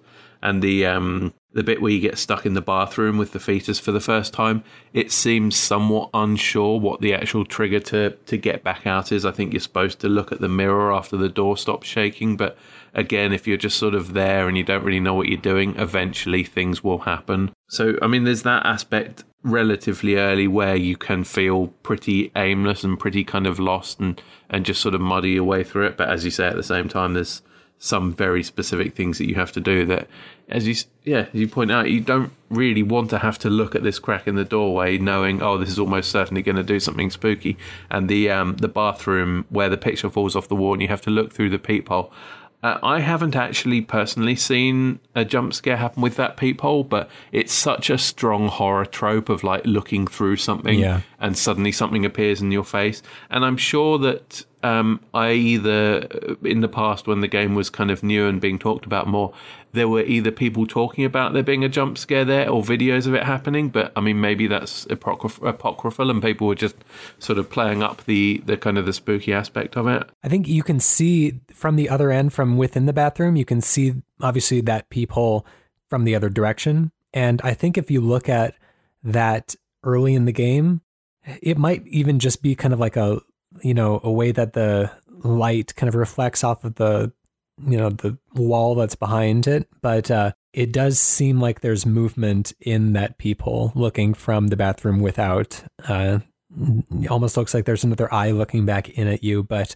again, Yeah. it could be something that we're all making up. There's I, I haven't seen a definitive answer to that. Yeah. See that I think that's what I've heard people saying that you do see somebody looking through at you, but when I was playing it a couple of days ago, I was looking at that point because I think that's that's when you get trapped in the bathroom when the the haunting is mm. going on outside and it sounds like Lisa's trying to get in and I tried to find sort of an eye or somebody looking in through that peephole and couldn't. So I mean maybe we're just kind of extend you know extending the the rumor here. It would make sense though if I mean if you are looping if you have been looping through this hallway forever, I mean that my immediate assumption is that if there is an eyeball looking in, it's supposed to be you from a different loop. Oh, Yeah, that's that's that's, a cool idea.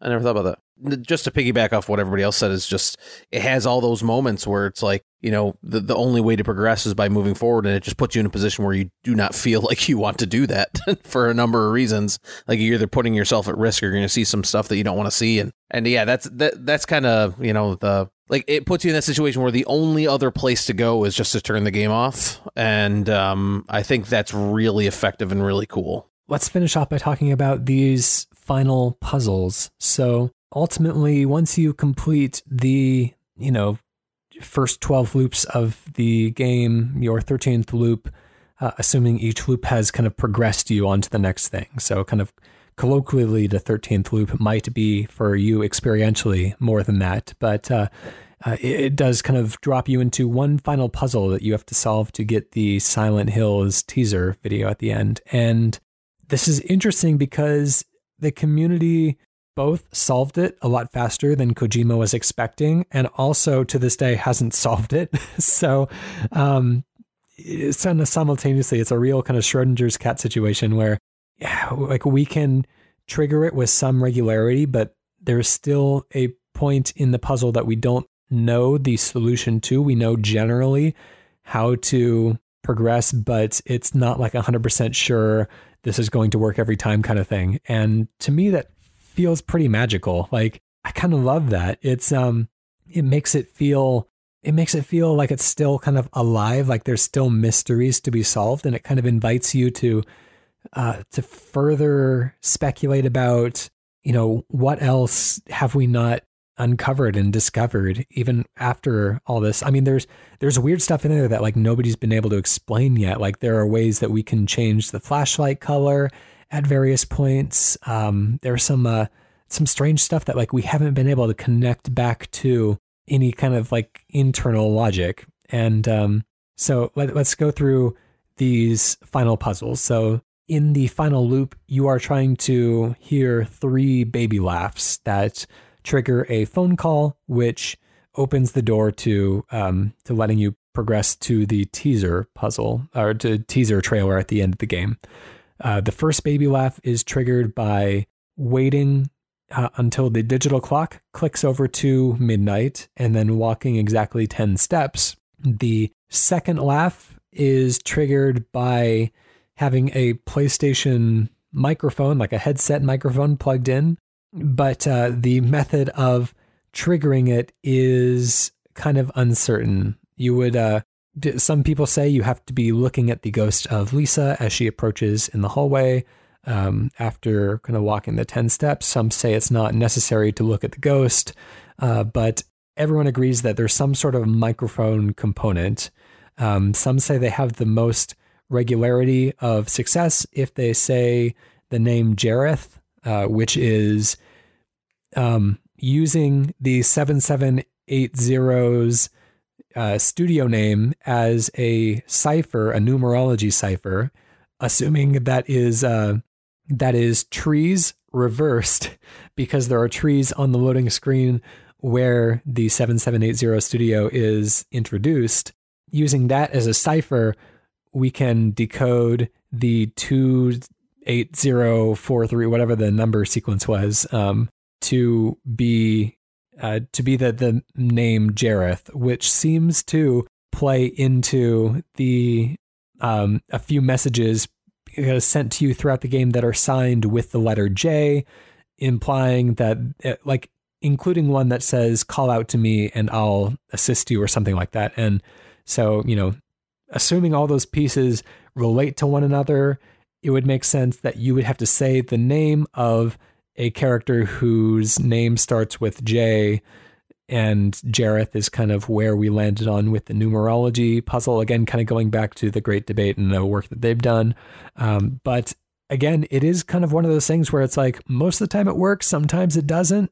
Uh, they've been able to get that second baby laugh by saying other names that start with J, but not all names starting with J. They're able to get the second baby laugh sometimes by just waiting for a very long time. It's it's very strange. Uh, and then there is a third baby laugh by uh, basically just standing still after the second one uh, until your controller starts vibrating, and um, then it stops vibrating. It'll laugh and allow you to progress. So, uh, strange set of puzzles. Um, they're uh, kind of referenced throughout the game in a way. Like th- there's some very oblique hints throughout the game that kind of in retrospect um, seem to relate to this kind of final sequence of events. But uh, yeah, it's um, it's a real stumper if you're if you're not going into it with some kind of a guide or something. I think it's wild that in this day and age, especially with something that came out this recently, that there are still possibly mysteries in here that haven't been 100% pinned down. Like, usually you'd expect to see every single skerrick of detail about a game would just be ripped apart by data miners immediately, like in some cases before the game's even come out. So, the idea that six years later there are still things here that we know sort of work but don't really know why they work is yeah i think that's fascinating i, I can't believe that that it hasn't been all just torn to pieces by now. I think that's probably part of the fact that it is still kind of disappearing. You know, there is no way to get new copies of this game that that we've come across. So yeah, it, it's it's uh, definitely a uh, a rare thing to have something like this. I guess what it sort of makes me think of is a game that I have not actually played uh, very much of, but uh, Fez. Like there's yeah. there's just stuff in there that it, it, it it kind of harkens back to you know the the playground passing around of of cheat codes or whatever. Uh, it, it's as close as we're going to. Yeah, it's as close as we're going to get to something like that. A time where the internet is what it is. So uh, it's. I, I think that's part of PT is so important and and as influential as it has been. And finally, there's a kind of a minor optional puzzle that you can play throughout the game. Actually, the there are some pictures of uh, pieces of a torn up photograph that you can find throughout the game. Uh, some of them are very well hidden in kind of nooks and corners of the hallway. You just have to kind of zoom in on them and, and press X, and or maybe it's just zooming in on them, and uh, they'll collect them uh, and piece them together in one of the frames um, in the hallway, and uh, it'll spell out a message to you at the end of it. But yeah, there's some clever stuff. I mean, one of them is even hidden in the pause menu.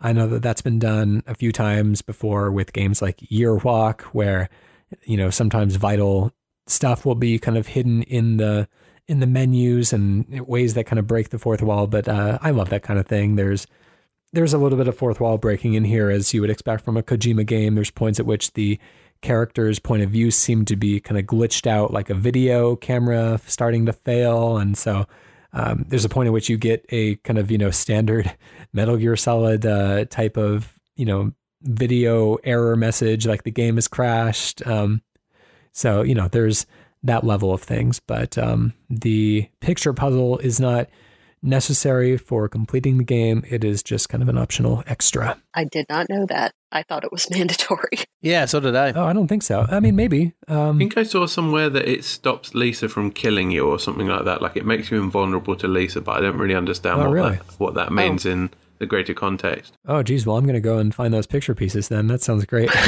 Anyways, uh, Milkerson from the forum says every time Lisa appeared, we would scream, drop the controller, and pick it back up. I remember saying to my friends, This is just the teaser. Imagine how scary the real game is going to be.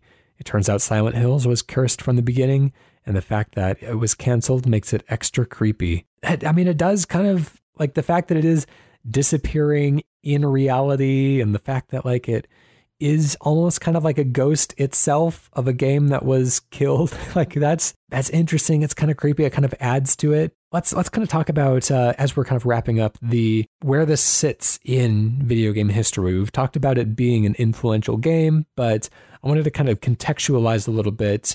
Um, I put together a, like a short list of influences and uh, things that it went on to influence. But um, if anyone else has ideas for you know games that either kind of preceded this that Kojima would have drawn inspiration from, or those that um, that did, you know, this went on to very broadly kind of inspire a lot of uh, creation in the horror genre. Um, but the kind of points of inspiration that I uh, that I took as being kind of the most direct were Amnesia: The Dark Descent. Um, this feels very, very. I, I don't know. I mean, for being like a Amnesia felt in the horror genre like a real turning point in video games. And I feel like PT is maybe another turning point, but definitely kind of riding the wave that Amnesia kicked off. And so, you know, definitely not, um, definitely shouldn't go through the entire podcast without uh, giving a shout out to the OG of of this kind of style of of horror as um, as it evolved. And uh, the movie Eraserhead, you know, there's a few kind of the fetus most most definitely, but you know, just kind of a few kind of tonal uh, elements throughout that made me think that you know potentially Kojima could be a big David Lynch fan. Um, any other influences that you uh, that you picked up throughout the game? Mm, it's it's hard to sort of go back and say uh, more like these are things that were you know PT seemed to draw inspiration from because I think it's Amnesia is the very obvious one because that game kind of if not or frictional if not created that kind of vulnerable kind of semi walking simulator style horror experience. Um, Amnesia was certainly the thing that brought that to the forefront and was the game that launched loads of crappy Twitch streamers and screaming videos and things like that. And PT very, very much fell into that groove behind it. But it's it's difficult to look at things before that that really had that um, eh, you know lack of very much interactivity, lack of any sort of combat mechanics or anything anything at all. I mean, even even compared to PT, Amnesia has an inventory and items that you pick up and tons of things that you interact with, and it has enemies that have very specific kind of set requirements for when they appear and when they disappear and what you can do to escape from them and stuff. So, um, I it's I can't think of anything else that was directly like PT before it. But I mean, then following on, uh, there's been thousands of games that you can see really clear influences from in the previous, you know, in the in the six years since then. Yeah, I think it went on to influence a lot. Uh, most directly, Resident Evil Seven. I feel like, um, you know, if it isn't kind of a riff on PT already, it is more action based. But if it isn't a riff on PT already, it it feels like PT opened the door to producing uh, to making a more kind of traditional horror based horror experience marketable in a way. Like it feels like uh, like the directors of Resident Evil 7 went back to the bosses at Konami and said like, guys, look, like, or sorry, went to the bosses at Capcom and said, guys, look, Konami can do it. Like we can too, you know, it felt like that was really the, the impetus to make Resident Evil like the experience, the type of experience that it was. And, um, especially that, uh, the demo that came out beforehand feels, uh, with its, um, Oh, that VR demo as well. That kitchen demo was was yeah quite similar in tone. And uh, then there's been you know some games since then that that have been seemingly uh, very kind of directly inspired by PT, like to the point at which like the developers openly talk about it. Uh, so Allison Road and Visage. Uh, you know the Bloober Team games, as we've mentioned before, with Layers of Fear. Uh, it, just feels like there's a lot of um, you know, you almost see people talking about like PT like games in the same way we talk about roguelikes or soul like type games. It's kind of become a subgenre in and of itself in a way. Yeah, and I mean these are these are big games as well. I'm sure that the you know itch.io store and Steam like Greenlight and stuff is probably absolutely chocked to the gills with For sure, yeah. very short Unity flip style games that uh, are pulling from this. And perhaps it's unfair to skip over like slender the eight pages or whatever that was like you know for being a indie game like it's, it's probably the type of game that kojima would have uh, played kind of in preparation for producing a um, silent hill game on uh, modern consoles. So yeah i don't know. Interesting stuff all around.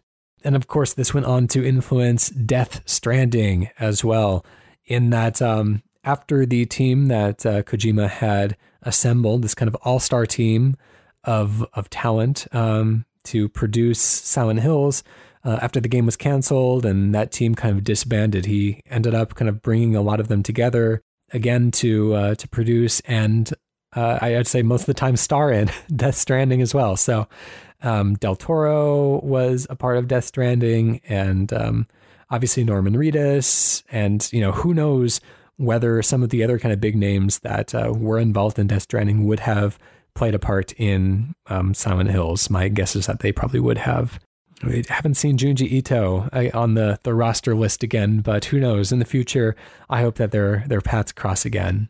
Badger Catcher says, When I upgraded to a PS4 Pro, I even kept my original console because it still has PT on it. Telling my wife I'd sell it next weekend for almost two years, I couldn't quite convince myself to let it go, even though I'd never actually played it again. Just happy to know I still had it sitting quietly and safely unplugged. Now, with the new consoles looming, I know I'm going to have to sell my original PS4 to help fund the PS5, inevitably deleting everything from it, sadly unhaunting it, and downgrading it to just another blank PS4. Well, anyone who's in that position, uh, don't do that. Uh, transfer it to a PS4 Pro. You can transfer it. You can transfer the game. Uh, you may even be able to transfer, as we said at the beginning of the podcast, to the PlayStation 5. So please preserve your copy of PT if if it is, you know, obviously if you need to sell your PS4 to transfer it to a PS5, totally do so. You know, we don't want to put anyone under financial hardship. We aren't protecting an endangered animal species. This is just a video game, but uh, you know, your your your life livelihood and money comes first. But um, you know, there are ways. Don't feel like you're backed into a corner. There are ways to preserve PT um, other than keeping old consoles around if you don't need them anymore. Also, if you were going to sell your your PS4, it's probably worth a lot more with PT on it. To be honest with you, yeah, that's true. I wonder if I wonder how you could do that and securely sell it without leaving Get your all your credit card account and information credit card information. you know, uh, but I'm sure there's ways. There's probably lots of articles and stuff written about that. Uh, lastly, I wanted to talk about some recreations. We've mentioned a couple up front. There is a Unity remake and an Unreal remake. The Unreal one is just about as close to PT as you're going to get these days on the PC. Um, really, really impressive stuff. Uh, there are also remakes in A Hat in Time if you want to play PT as a kind of Mario 64 style platformer, which is um, more effective at being scary than you would think and has a lot of really, really clever references back to the original game.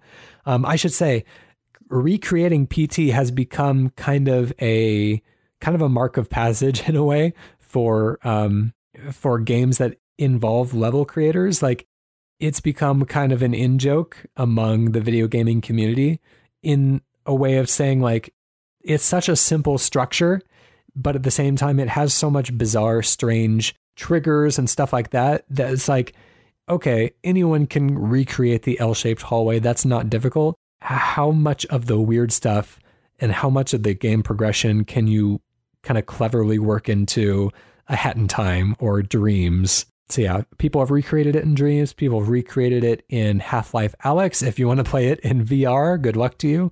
I will not be joining you. People have made it in hypercard if you want to play it um, in a very lo-fi you know mac uh, early mac uh, type of uh, really impressive really funny um, really cool. Uh, and people have uh, I'm seeing Observer. I don't know if I added that one to the yeah, list. I, I added this to the uh, to the sheet. Um, this isn't a, a, full recreation as as some of the previous ones are. This is more kind of an Easter egg uh, built into Observer, where you go into a specific room in the building, and it it um, it goes through a looping hallway that has a very similar look to PT, and has a bunch of jump scares and stuff hidden within it. So it, it less of a, a remake and more of like an Easter egg really for that game, but very, very clearly uh, drawing from PT. Oh, that's awesome. I don't know if I picked up on that when I played. I think it's in one of the rooms that you don't have to go into. It's like completely Okay. non-plot uh, mandatory, and it's. I think you have to find a hidden uh, data card somewhere to get the code to go into the room. So it's very missable. That's cool. Well, it, it's one of those things where it's like, I want this to become a like one of those video game Easter eggs that just kind of lives throughout all time. Like, I want one building in each game to have a hallway that just like it doesn't have to loop, it doesn't have to do anything spooky or supernatural. I just want like the alcoves and the tables and the telephone and like everything in the right spot so that like people can walk through it, sure, but like if you know what's up, what's up, then like you're like, oh, yeah, I see what you, I see what you did there. Um, make it happen, game developers of the next generation. It just makes me imagine like a real estate agent showing you around a property. It's like opening a doorway. It's like, and here we have the PT room. Close Hmm. Oh the my gosh. It's like, oh yeah, if, this if I was standard. touring houses and a real estate agent like just nonchalantly opened a door and I it looked like the PT hallway, I don't know what I would do. I would say like I would either buy the house immediately or just leave and never want to look back. uh that's that's fantastic. All right, uh, three word reviews. These were sent in by the community. If you would like to leave us a three word review, look out on the day of recording and you can submit one to the Cane and Rinse Twitter at Cane and Rinse, or you can uh, submit one at any time on our caneandrinse.com slash forum, uh, where you can uh, uh, find topics for all of the shows that we are going to be talking about in the current volume. Not many remain, but uh, the next volume is going to be announced within the next couple months. So, um, yeah, those forum topics will start to populate again.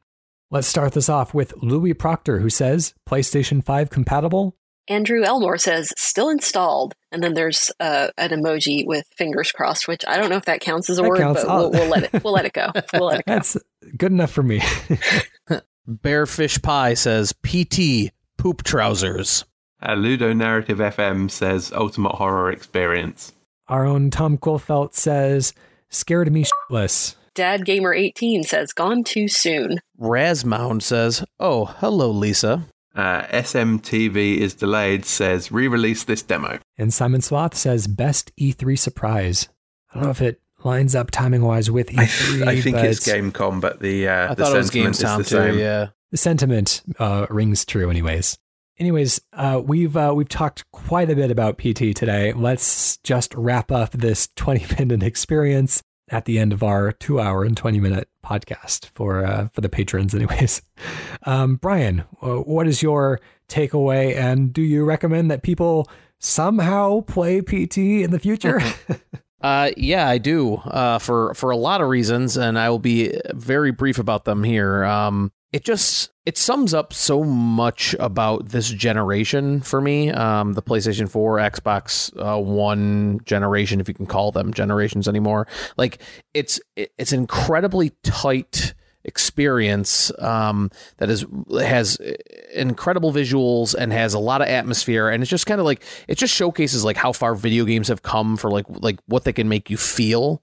And then on top of that it's just like this other it's a it's like a curio like in in video game history that if you're at all interested in in kind of like the, the the history and the shape of of how video games have grown over the years like PT um, for better or worse is kind of one of those you know bricks in the wall of you know where video games are and where they're going to be. Um, I, I am a, a huge Resident Evil 7 fan. Um, I played Resident Evil 7 multiple times. I've played it in PSVR. I loved it. The reason that a, a, major company like Capcom took a took a leap and going and changing the style of their horror game to to this first person kind of close quarters experience is because of games like PT and because of of kind of I don't want to call them risks, but just kind of like logical next steps that this game just took in creating that atmosphere that I don't think you could have done necessarily on in previous generations. It does does so many things so well in such a short period of time that that as purely as a video game, it, it is something very fun and interesting to behold, especially if you uh, like like um horror games. And then on top of that, if if you're just interested in video game history, the history of Konami, Kojima, and all these other things, like it just kind of becomes one of those things that even if you only get to interact with this through a let's play, you should do it just to kind of see what it is because I think it's I think it will have a lot longer lasting of an impact uh, than a lot of other things that came out this generation. Absolutely. I, I agree with that. Uh, my own personal summary, I think I've been pretty clear throughout that I I hold this game in very high esteem. It's not one that I probably, you know, play that much. You know, I'll go back to it every once in a while, but like I just love thinking about it. I love the impression that it makes. It's impressive to look at. It's expertly paced, and um, it's just such an effective, straightforward horror experience that um, uh, yeah, it's a really, really impressive title. I uh, I like it a lot. Um, it's one that I frequently show new people. I, I really hope that Kojima does get to go back and do a horror game in the future, something that, you know, kind of in name only doesn't have to be a Silent Hill game because apparently, you know, this game didn't really, I mean, it, it thrived on being so kind of untethered from previous Silent Hill titles. Um, you know, it, it was exciting because it was so unique and we didn't know what to expect from it. And that's what really gave it its power and its kind of staying power, its haunting potential. So, yeah, you know, as it becomes more difficult to find, I hope that there comes a way in the future for it to be more kind of like, you know, preserved in its original state, whether it's Konami, you know, re releasing it or, you know, maybe the game being made more widely available when PS4 emulation pops up, uh, whatever it is. Like, I hope this game survives because, you know, it's, it's, it's always tragic to lose something like this to history. And, um, you know, as time goes on, there are fewer and fewer copies of it out there. Um, the recreation efforts are tremendous in, uh, in, in doing what they can, and I think it's been very very well cataloged and um, and kept alive via YouTube recordings. But um, you know, there's only so far that that gets you. Um, so it's it's an interesting title. Uh, I'm really thankful that we had the chance to talk about it. You know, after all these years of requesting it, I'm I'm really happy that uh, we gave it the attention it deserves because I think it is a game that has gone on to really influence the entire kind of video gaming community at large. Anyways, yeah, that's me. Recommend. Uh, Leah. So PT is um, a bit of a rare bird, uh, as as we've kind of mentioned before. You know, it, it is getting harder and harder to find, and that's not something that you see very often uh, in in this digital age, uh, if you want to call it that. Um, game preservation has has been pretty good by and large. And you know, yes, there are definitely I'm I'm sure, although I couldn't name any, um, demos and uh, probably smaller games that are not available widely anymore or that have been pulled from from stores but by and large this is something that so many people have kind of made a thing like this didn't have to be a thing but uh, but people really have kind of boosted it to that level and um, I I think it deserves it personally I I had um, a really good time playing this game when I did, uh, just because of the types of games that I like and the, the type of gameplay experience that I like. I think it's extremely effective as a horror game. Uh, it does a lot of very smart things and a lot of very sneaky things. There may be points where I think it is maybe a little bit too obscure for its own good, but that only kind of leads to the experience of people banding together and, and learning from each other's run throughs to figure things out piece by piece, you know, and, and even now, you know, it, it's not figured out completely. Um, so I, I think it's, it's important to me, not only as a game, but also just kind of as an oddity, just a, a cool thing that you don't see very often and, and is just super interesting. I recommend playing PT if you can. I haven't played personally any of the um, the uh, kind of recreations, but I have bookmarked the Unreal one, and I'm going to uh, see if I can give that a try uh, sometime in the Halloween season. So if you want to give that a try, great. Uh, there are tons and tons and tons of videos that um, either with or without commentary that you can uh, check out depending on what you're interested in, and I recommend that you do Heart, hearty recommend from me as well. Wish it had been a full game, but I think that this is in some ways almost better. I, th- I think it benefits from the constraints being put on it. You know, sometimes yeah. Kojima goes a little bit too far when he has unlimited freedom. So this is kind of the ultimate way say. of keeping him boxed in, the ultimate editor in a way. Uh, and Jon. Yeah, I don't think I have a huge amount of uh, unique opinions to drop on this that haven't already been either said throughout the podcast or have been part of one of the three of you's uh, uh, summaries already. But um, yeah, I think it probably goes without saying that this, as a standalone demo, trailer, teaser product, I mean, it, it hits a huge amount of high points in the genre in itself. It kind of it feels like it's it's checking all of the boxes of the things that it sets out to do and that it's trying to uh, feelings that it's trying to evoke from you it feels rare in a a world where there are so many um, you know large games, big AAA studios, and places putting out games that are very long and very kind of flabby feeling and.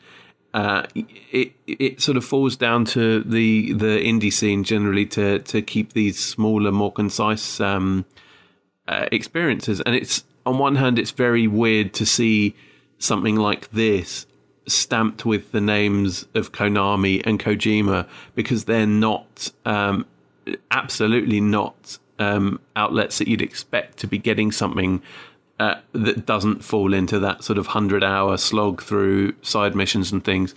Um, so I think from a horror perspective, from a uh, a kind of a demo perspective, and even even if you just ignore the fact that it's a demo and just think this is this is just a standalone experience, like it it does a really really good job of um, it, it just it draws in.